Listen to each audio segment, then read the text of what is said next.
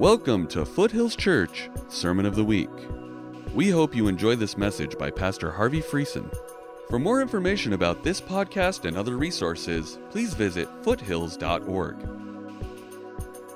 Good morning, everyone. Good to see you on this holiday weekend. You probably saw the guys there in that video clip. So, Quinn and Jake and Carson uh, and Jesse went out. They've been doing all this video that we're doing, Pastor Doug's uh, Salty Pastor uh, podcasts, all the video you see on Sunday morning, etc. And Finn has joined our team uh, this month as well. And so, uh, anyway, you saw that picture. They did actually get up and go, went out and got some uh, video footage in the redwoods and other places like that to share with us over the course of the next year this weekend on a holiday weekend i'm not sure if you, you think about it or not but I, I, tend to think about it. And part of it is is that in the ministry you're always meeting people in different moments of their lives. And sometimes you're meeting them on weekends in difficult moments of their lives. And there's a group of people i just want to recognize and thank. The, the police officers the firefighters the first responders those people that work at the hospital they're sitting in emergency rooms right now that are nurses and doctors that are looking after people on these holiday weekends. Thank you Thank you. For some of you, you're in attendance here. Amen, right?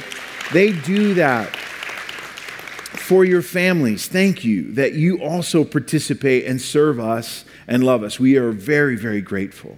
Uh, I also want to mention, uh, Pastor Doug spoke to it a little bit a couple weeks ago. Those of you who served for 20 years, and those of you who are part of caring for us uh, overseas in Afghanistan and the work you did to save us from terrorists who were coming after us, you did mighty work. Great work. You worked hard. You gave up life, limb at times, and all kinds of other things to be there to stand on our behalf.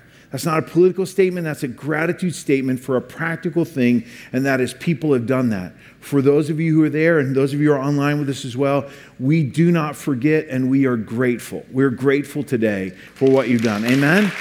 Absolutely. Absolutely. You know, Pastor Doug had a vision for what we would do over the course of the summer, and that is we've come out of this COVID sort of like in, out, in, out, a little bit of a funk along the way. COVID iteration one, COVID iteration two, someday there'll be COVID iteration 614. I mean, you know, COVID, COVID, COVID, COVID, COVID. And I'm not mocking anything as much as what I'm saying is, is hey, life comes with calamity. Life comes with calamity. First, uh, 1 Peter 4.12 says, Do not be surprised at this fiery ordeal that is happening among you, as though some strange occurrence were happening. Life has difficulties, and it comes with difficulties. But Pastor Doug's vision for this Get Up and Go series was literally this Hey, get up and go. I mean, at some point, you have to actually pick up sticks and say, We're going to go do something. We're going to make our lives. I want to give you this picture uh, as it relates to that and that is this. If you're old enough to have had a VCR, and your VCR, by the way, is still blinking 1200, I mean, I can commiserate with you, and I understand your pain and your problem. There's support group, 4 o'clock Mondays here, room 10. Okay? But here's the point is that COVID almost wants us to all put our hand on the pause button and let those two little parallel signs or two parallel bars stay on the screen of our lives. I'm suggesting to you that history has proven that there will always be something that will want to have you push pause on your life and pause on your faith. Do not do it. Do not do it. Get up and go. Get up and go live that life that God has called on us to live. If we're waiting for that perfect day before we ever hit play on the button, we'll sit there and watch a blank screen for most of our lives. God called us to action. God is a God of action. God is a God of clarity about the action He wants us to live in our lives. And it is truly not a spectator sport to be a follower of Jesus. I know the common thread moving in our culture today is that Christianity is for weak people, people who don't have better resources in their minds and in their lives and in their political networks or their relationship networks, et cetera, et cetera, et cetera. Uh, I, I would just contend that, you know what, it's Christians that are saying we're going to keep hitting the play button, we're going to keep going forward in life, we're going to keep caring for people. You probably haven't heard about it, but it's come out in stories even this morning in Afghanistan. Those people who are Christians have come to this conclusion they're going to kill us anyway. So they're going house to house, sharing the gospel and finding people receiving the Lord Jesus Christ in this very time because they've hit the play button. Amen, right? I mean, they're living that faith. One of the things that you probably don't know about, but you ought to know about is, is that we as a church, you're a part of supporting in that we smuggled money into a Middle East country this last week to care for people that was money to be used for Christians who were dying on the vine. That we did that. We'll never name the country, we'll never name the sources, we'll never put all that together. But what you're doing and what I give in tithes, we're doing those kinds of things because it matters and we care about them. It says that we're to be good to all and especially those of the household of faith. Pushing the play button in life is God's idea.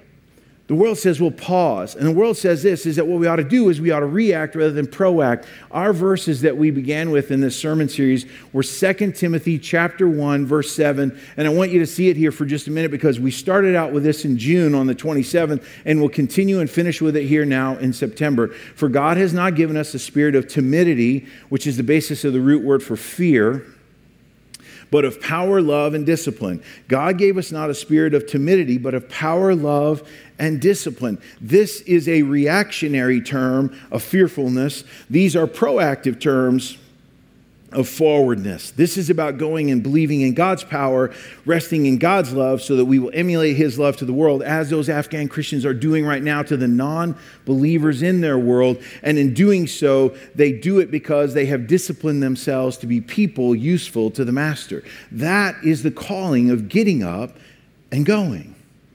Now, the model is pretty straightforward in that we've been doing it along the way in this sermon series. And I've just asked them if they would list those sermons that we preached during the course of this year, put them on the stage here.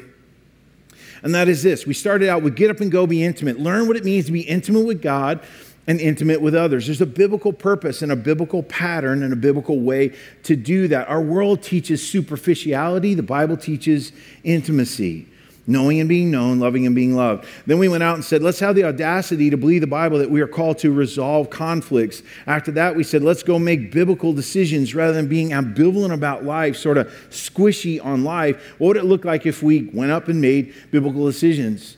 Then after that, Zach preached two great sermons, one of them about being generous is that Christians get up and go, be generous. That's what those Christians in Afghanistan are doing today, is they're being generous with their lives and their faith and their love to other people. Uh, and then he said, by the way, we will also need to persevere through difficulty. How timely could those, more timely could those messages be than those? Pastor Doug came back and preached on running to win. And then Zach preached on being a person of prayer because here's the thing if you're not a person of prayer, Jesse brought it up in the podcast that we did this week about preparing for this Sunday sermon here. And if and hear me on this, prayer is not about some sanctimonious thing. Prayer is about taking a power cord, plugging into the work of the Holy Spirit of God, getting to know the way of God, and it begins with those perfunctory short prayers, Our Father who art in heaven, hallowed be your name. I pray that daily. Not because I I'm not Catholic, I'm not I'm not rote. I'm not living in some structured little process. I, God said, when we're learning to pray or when we're taught to pray, he said, start with this Tell me that I am God and you're not, Harv. That's a great way to start in a narcissistic world, isn't it? It's a great way to start. There is a God, I'm not him. That defeats all that narcissism of the world because everything we're doing right now is in this screen that says, you're the best, you're this, you're that, you're that, whatever. It's really hard to compete with how great you are until what you do is you put it down and you go, How great thou art. Okay? Prayer. Uh, then we talked about learning to repent and what that means, and it means so much more. And by the way, these are all chronicled on the website. Go back and look at them uh, and study them along the way. If you wanted just a, hey, how do I live the bookends of a life of faith? You could go back and look and lean, look and lean into any one of these biblical teachings, and you would get the fullness of how we walk the faith. Pastor Doug then taught about pursuing joy, and then he taught about being prepared for the end times. Look, I mean, you guys probably know this or don't know this. I don't know. maybe, maybe not. We live in a very Gentile part of the world. But tomorrow is the beginning of what's called the Feast of the Trumpets. The Feast of Trumpets. There are seven big festival days in the Jewish calendar. Okay. The fourth one, the pivot one, is the Feast of the Trumpets, where they blow the trumpet. When you read in 1 Timothy chapter 4 that the return of Christ comes and says, and there will be the trumpet blast, and, he, and the dead in Christ shall rise, and the Lord shall come right? There's a lot of biblical scholars, including myself, who think, you know what, that's a really pretty good, good, probability that he'll come during the Feast of the Trumpets because that's when they'll blow the shofar. What does that mean? It's Rosh Hashanah, it's the beginning of the Jewish New Year. And that starts tomorrow, going all the way through the fall holy days we are celebrating the coming of the Lord. That's what the Jewish community is doing, is the idea of come, Lord. And then they pray for atonement. And then they want uh, the Lord to come and they tabernacle with God. All this is a part of our Christian Jewish historical faith. Today we're going to talk about going and acting like you believe in Jesus. It's one thing to think all these things, it's another thing to say, okay, I'm going to go do it. I'm going to go do it. I'm not just going to watch the game. I'm actually going to get in the game. And the way we get into the game is that we have a game plan. And if we're in a game plan, here's what a game plan looks like about being proactive, about being intentional, about being biblical, and about being godly. All those things should lead us to this idea that we are proactive versus reactive. We are intentional rather than haphazard or unintentional. We are biblical versus secular. We are godly versus self centered. And if we walk this game plan, then what it leads to is this this modality leads, if led by the Holy Spirit, creates the family of God. If you look at the Bible, the only thing God gets at the start and the only thing he takes out at the end for all of his work, all of his endeavors, is one thing he gets a family. First thing God does is create a family. By the way, a family is not mom and dad, and then you have kids, that makes you a family. If you're married as a husband and wife in Christ, that is a biblical family. Children don't make a family, they are a welcome addition to one. That's a biblical truth, okay? Because we should never let, it's not about the kid. The kids don't make us anything. Well, they make us poor, but they don't make us much more than that, right? okay? Enough said. Kids don't watch that. Dad was kidding, right? He loves you. Really. You are right off, baby. Can't believe it. I get that money for you we are called to live a proactive faith that leads us in all these things. Here's what the world teaches us to do. Here, this is the play button. Here's what the pause button looks like. Follow with me.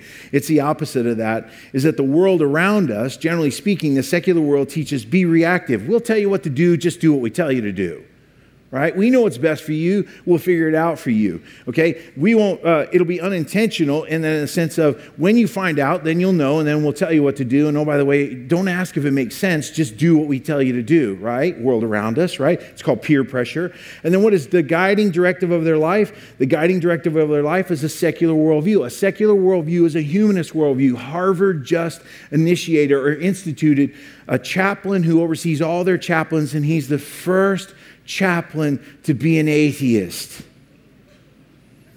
Now, I got, I'm a B plus guy, okay? I mean, Doug is obviously an A plus. I'm a B plus guy, right? Shouldn't a chaplain be a person who believes in God? I mean, I'm, you know, call me just crazy way out there. I know I'm radical and all those kinds of things. But you know what he, and I, and I listened to the interview. You know what he said? He, because he believes in humans, more than anything, has the ability to bring all the other faiths together. Yeah, that's going to work. I mean, I, boy, I mean, I'd love to see what the five milestone markers on that job description are, right? Yeah, can't wait to see that. The secular world says this you are the high point of everything, and it all revolves around you. Hate to tell you, God disagrees with that. He doesn't believe that. Because a self centered world is a self absorbed world. And a self absorbed world leads to this a world of winners, most likely losers, and victims. That's what this creates. And if you're seeing it, this is the game plan. I went to the College of Idaho yesterday with my brother Charlie. Charlie's a big time football player. He won a couple of USAREUR or European championships. We were DOD kids, Department of Defense. My dad was in the military. And so Charlie won a couple of European championships with the Heidelberg Lions. And so we went and watched the football game, and Charlie loves football, and we were watching the game. And College of Idaho started out really strong, up 17 to 7 yesterday. They were rolling, uh, really doing really well. Now, the other team, you know, they were a good team too, and they, were, they, have, they sure were not giving up. And one of the reasons I love watching sports is I love the tenacity of watching people come from behind. Because what happens is, it's that at that point where discipline takes over. It's that where the love of the game and the passion of the game comes out or doesn't come out. It's at that point where what you see is, is that you don't have a spirit of timidity, but you have a spirit of power that says, we work too hard for this. So, being the guy that I am, and you know, I'm always looking for material if I'm preaching the next day, right? And so, uh, so I'm standing in there, and I go behind the, the bench of the other team when they're down 17 to 7, and there's a guy walking around going, Hey, you can do this, we can do this, we can do this. Dial it all forward. The other team won 33 to 30. The last play of the game was a blocked field goal. If they make the field goal, it goes into overtime, and who knows what can happen in overtime. And that team came all the way back and fought their way back. I wasn't rooting for them or against the College of Idaho. I was there to watch human dynamic. And what I would suggest to you is this while it looks like Christianity is taken in the teeth and we're down 70 to nothing, I'm here to tell you we are in the game. I've read the end of the book. Pastors get special Bibles if you don't know this, but I've read the end of the book. We win. I'm not going to tell you the score. I don't know when the game ends. I don't know what day it is, but I do know this. There's going to be a trumpet blast.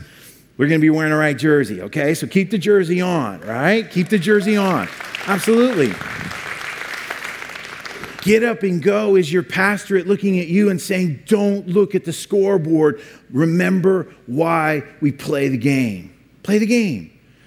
I don't look at the scoreboard of how the world is doing as to decide whether I'm going to love Shadley or not love Shadley, whether I'm going to love my kids or not love my kids. I don't look at the scoreboard to decide how I'm going to play the game. I play the game with the tenacity of the scripture that was put before us. Today we're going to look at that tenacity, and that tenacity is found in uh, James chapter 2, verses 14 to 26. He gives an important instruction about how we live this game, and it's right here. What good is it, dear brothers and sisters, if you say you have faith, mental assent, you have an idea, okay, is that you go, yeah, there is a God. Uh, but don't show it by your actions. What good does it to do to wear the jersey but to not get into the game? Right? What good does it do to have the jersey? I saw an incredible amount of people that were wearing jerseys that were built more like me at the game yesterday. I got to tell you something, they were not in the game. They were wearing jerseys, but they were not in the game. They had their name on the back. They were sweating because it was a little hot out there on the field and all like that. They were not in the game. I love the way that football is. Here's, here's what pro football is it's 22 people giving everything they have with every ounce and fiber of energy that they have, being screamed at by 75,000 people who are sitting on their rear ends and haven't been to the gym in four months. That's also Christianity. It's people saying, we're going to be in the game, and even if we get pounded on, even if we take some hits, we are going to walk that walk of faith. We're going to have the belief that is a faith in God that is demonstrated by we strap it on and we get after it. We have the actions that follow up with the faith. Can, and then here's his rhetorical question Can that kind of faith save anyone? Wearing a jersey, can, does that make you a player? Suppose you see a brother or a sister who has no food or who has no clothing and you say goodbye, have a good day, stay warm, eat well, but then you don't give that person any food or any clothing, what good does that do? The most practical place he starts with is this when you see a need in your life, do you go, man, somebody ought to do something about that? I remember when I was in, in high school, I played high school football. Uh, we were a state championship team, and, and uh, our coach, when he was trying to make a point, he go, "Hey, Friesen, you threw a lookout block." I go, "What's a lookout block?" Says, you turn around and look at the running back and say, Look out, that guy's about to cream you. having a faith but not having actions is throwing lookout blocks that says, Man, it's really bad what's going on in the world. God's sitting there going, I put you there. Do something. First place we do something is the practical needs of other people. Everyone in this room, no matter what your spiritual gift is, no matter what your calling is, you and I are all called, if you're wearing a jersey, to be hospitable to others. That's the baseline. That's the bottom line. That's the, the beginning of it. That's the notion of someone wants a shirt, give me your jacket too. Someone wants you to go a mile, go two. Right? I mean, it's all those things. That's biblical faith and how it's to be played out. Look what it says if you go just a little bit further. So you see, faith by itself isn't enough unless it produces good deeds. It is, get this, not my words, his words, dead and useless. It's useless. He says it, it just doesn't have value. The Christian faith is a Christian faith where you are handed a violin, a lab coat, a jersey, an outfit, or whatever, and said, go do it, go be in it. Marriage is the same way. Marriage isn't just having a ceremony and, you know, ceremony and cohabitating for the next 35, 40 years or however many years you live on your life. Marriage is about saying, I commit to do these things. I wear this because I do these things. See? Life is about actions. You all agree with me as well, anyhow, right? When we say to someone, you know, your words are really nice, but your actions speak louder than your. Wow, that seems to be something that we all agree on, right? Where'd that come from? Our God is the God who said that. Words are nice, but actions count. Actions count. See, we use two fancy words to bring that together. We use the word orthodoxy, which is right thinking, coupled with orthopraxy, which is right doing. The gospel life was always called on to be those two things orthodoxy, right thinking, coupled with orthopraxy, right living, that we would do them. Now, if you want to do that game, and I know there's a silly little theological game that some of you might want to do, especially if you're really good at theology and if you're one of the people out there on YouTube that's, you know, just can't wait to write us an email, and I know you're going to write, you know, and you go, well, no, your work save you or does. Here's what I would say to you. We are called to think the right truths of God and to live out the right truths of God. And in that process, we are working out our, our salvation with what? Fear and trembling.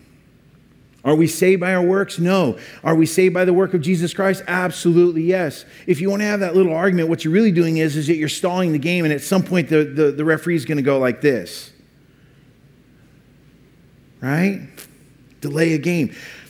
All right, confession. I'll take, uh, you can hear it from me for a moment. Yesterday, I'm at the game. The, the referee is talking to one of the players about a play, and out of my soul blurts out, This is not a coffee shop. Talk about it later. Get on with the game. If my wife were there, yeah, a little elbow, maybe a little shot to the knee, maybe a little, come here, we need to talk for a minute. No, but I, but I was just sitting there going, you don't, you don't chat about it out there. You get after and get after it right? That's what we're called to do. We live it out. Bible uh, orthodoxy, live, living out orthopraxy. The living out of your faith is the best way to know that you actually have one. Here's a disease that's rolling around among the Christian world today. Am I really a believer? Am I really saved? Am I really going to heaven? Gosh, do I really know if I'm going to heaven? I mean, you got to do is start with the Google. You know, you start filling in words and it'll fill in words for you. How do I know I'm really saved is one of the first one that comes up. I'll give you a practical illustration of it all is this. You got a jersey on and you're in the game. Okay? Your works don't save you, but what your works say to you, you know what? God's doing a work in my life. Fruit of the Spirit, love, joy, peace, patience, kindness, goodness, faithfulness, gentleness, self control. Against such things there is no law. That is God's demonstrated work of He's working through you. You're in the game, you're going after it. if we were all in the Middle East right now, and let's say that two or three of us were put on a stage and they were there to try us for whether we were Christians or not what would they look at? Would they look at our words or would they look at our actions? You know, the Chinese Communist Party, when they deal with Christians who are in the underground church, they know who's in those churches and they follow them and they keep tabs and all those sorts of things. You know what's so interesting is that they don't really care about you or bother with you if all you do is go to the meetings. But if you decide to do this action called baptism, then you're on a list. It's interesting that even a secular humanist institution says you really don't mean it unless your life starts to reflect it. You really don't mean it unless you actually get on the field. That's interesting, isn't it? Even the Communist Party believes what this is saying. So we move forward here for just a second, and, and we, we talk about what Pastor Doug and I were kind of looking into, and what we're talking about here is, is our faith acts. So let's look at the next verses. Now, someone may argue, some people have faith. Again, here's the word argue. Let me give you a little tip, okay? In the times we're living, 20 years ago, maybe you could get away with it.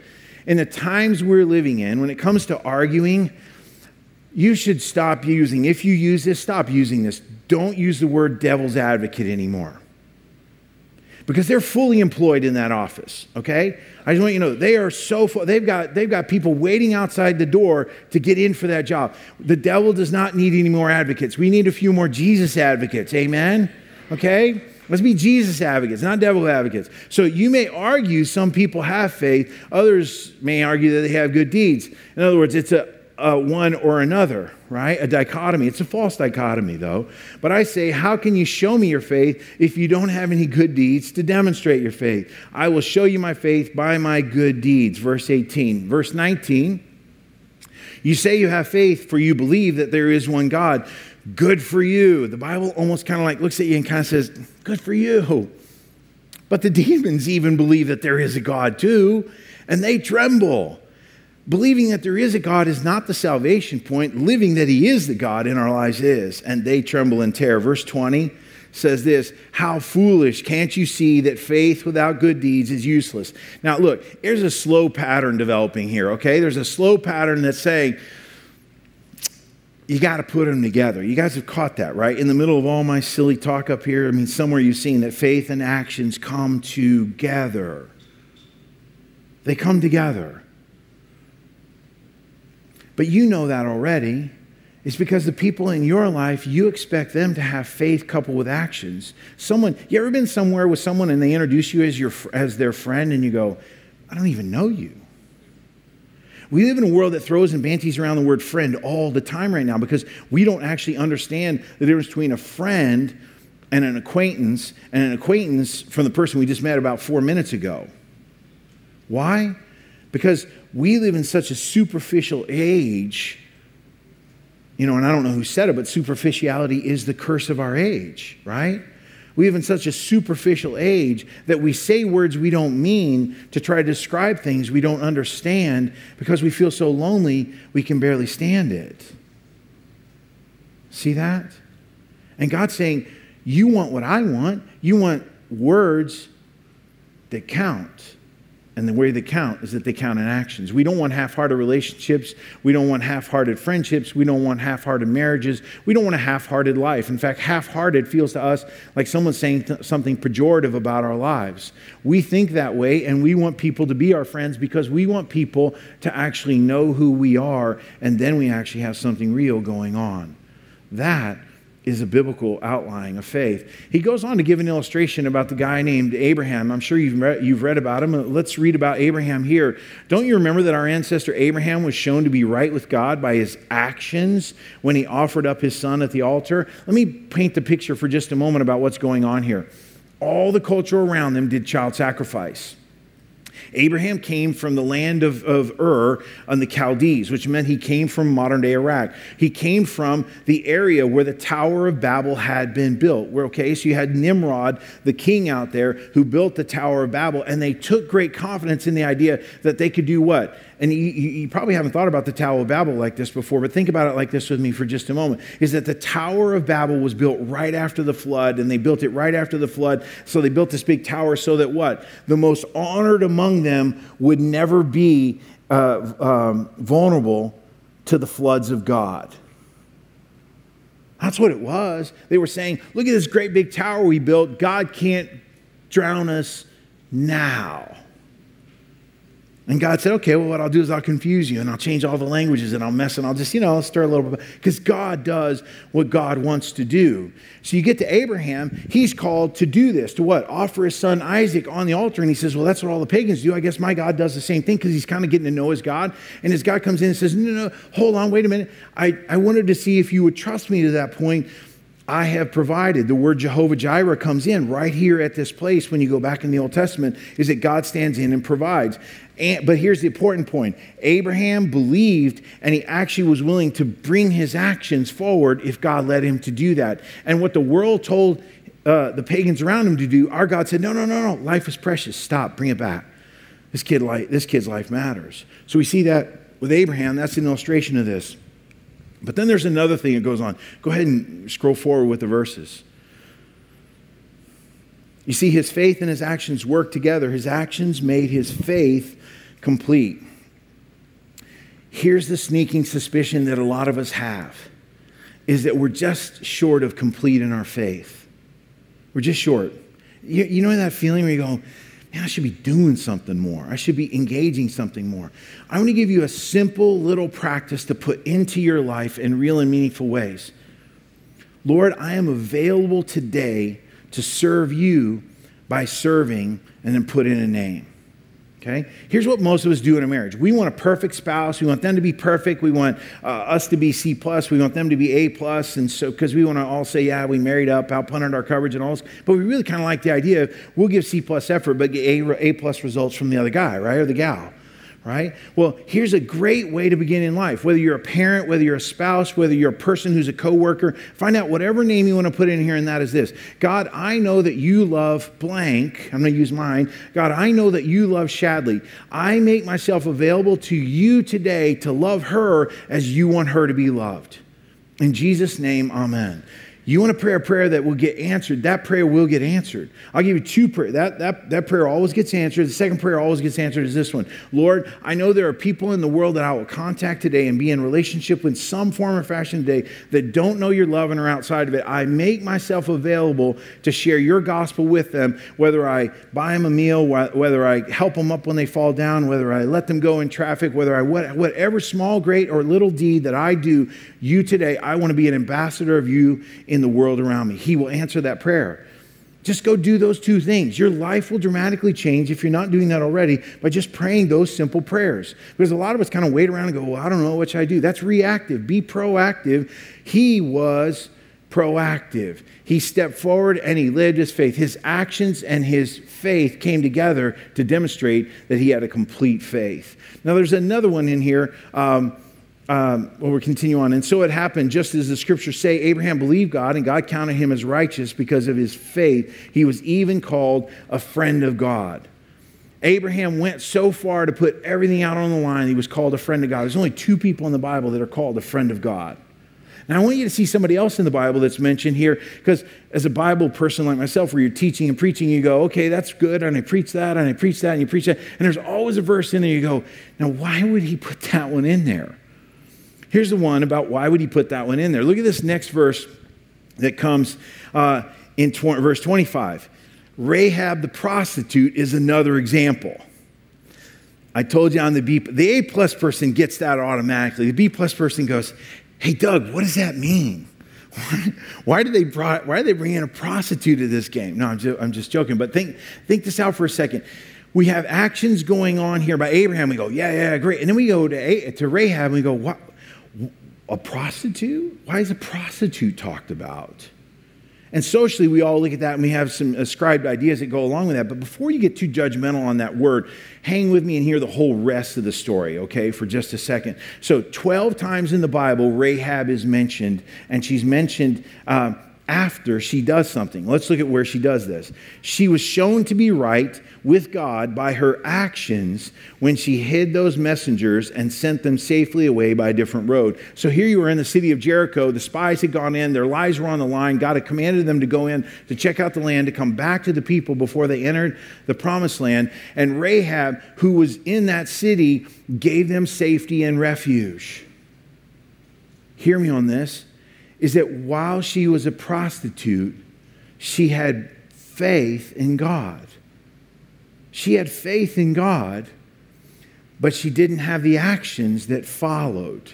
Her life up until that point was this I believe there is a God, and if God ever calls on me, I'll do something but he hasn't called on me. And by the way, I have only one skill set, one resource, one asset, if you will. And that one asset, one resource, one skill set I have is I can sell myself to make it through. She said, I believe in God, but I don't trust God to take care of my life. Her chosen way of God take not of her chosen way of taking care of her own life was I'll use my body. That's what she was resourced with in a, in a man's world, in a dog eat dog world, oftentimes that's exactly the scenario of where a woman is left is I have one thing left to do. So when you see people in the Bible and it says this about them, they simply were saying, I, I do this or I don't have any food and I die. But something happened in her life when she came upon this moment where these two spies were there and they had a need, and God called her to the moment where she had a faith in her head where He now said, If you really do believe in me, you're going to put your life on the line by looking after these two guys. I want you to draw a couple parallels with me on this. What's very fascinating about Rahab's story is that it, it shows us that we can believe things about God. Pardon my French, I don't mean it as a French word, I mean as an English word, but we can live however the hell we want to, creating our own hell. I mean, I don't think she wanted to be a prostitute. I don't know any, I, mean, I don't know any prostitutes, but I don't know any pro- people that I think would be prostitutes that really want to be one. They're going, I, I, it's this or die, right? I have no other way. And there are plenty of guys that are taking up that half of the deal, right? I mean, we always talk about these gals, but where are the guys in the deal, right? I mean, they're unemployed if the guy doesn't show up. They're in full employment too right now. Here's the picture that we ought to take away as Bible believers. We live in a world that says you can believe whatever you want and you can do whatever you please. Are you living that way? Because if you are, your life is not complete in Christ. Are you living that way and saying, I love God on Sundays, but I'm going to do whatever the hell I want to do all during the rest of my life? See, then your life is not complete. You haven't gotten up and gone. You've gotten up and said, I'll take it from here and thank you very much. See, that's actually not faith. That's faith in yourself. It's only faith to believe that says, you know, if it all goes to bad, maybe at that point I'll do the right thing. She is commended for the fact that when, when the rubber hit the road, she did this. Now look at the last verse it's, I mean, he, he knows our, our, our, abilities and our ways and like that. And, he's, and he finishes up the whole teaching with this. Oh, by the way, let me tell you one more time. Just as the body is dead without breath, so also faith is dead without good works.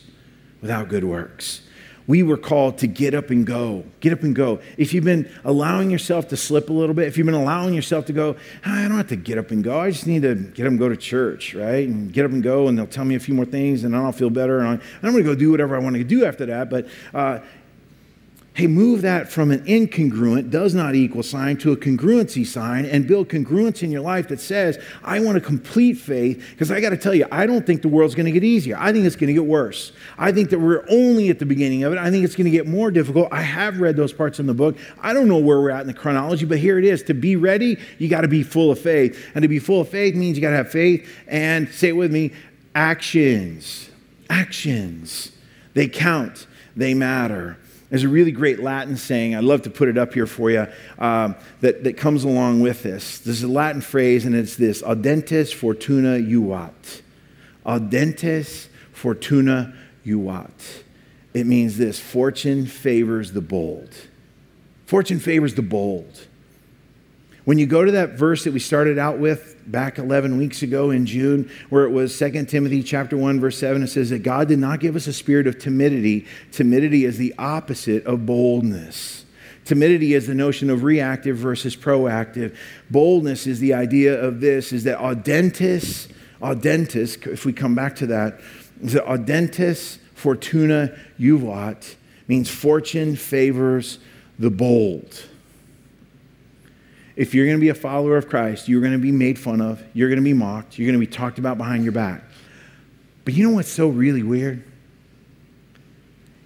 I found that non believers still talk about other people, still mock them, still make fun of them just when they're not in the room. That's the world we live in. I'd rather be criticized for the right things and be a follower of Jesus. That team yesterday, they came back.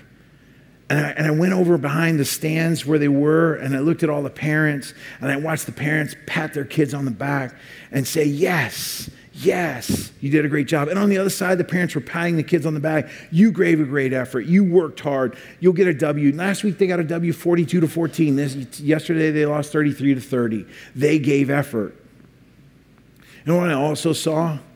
Was a lot of people walking out patting each other on the back. Those guys wearing those jerseys but weren't in the game. Hear me on this. You are at a church that you have been either blessed or cursed, however you look at it, where we are not going to pat your back on the way to hell. Okay?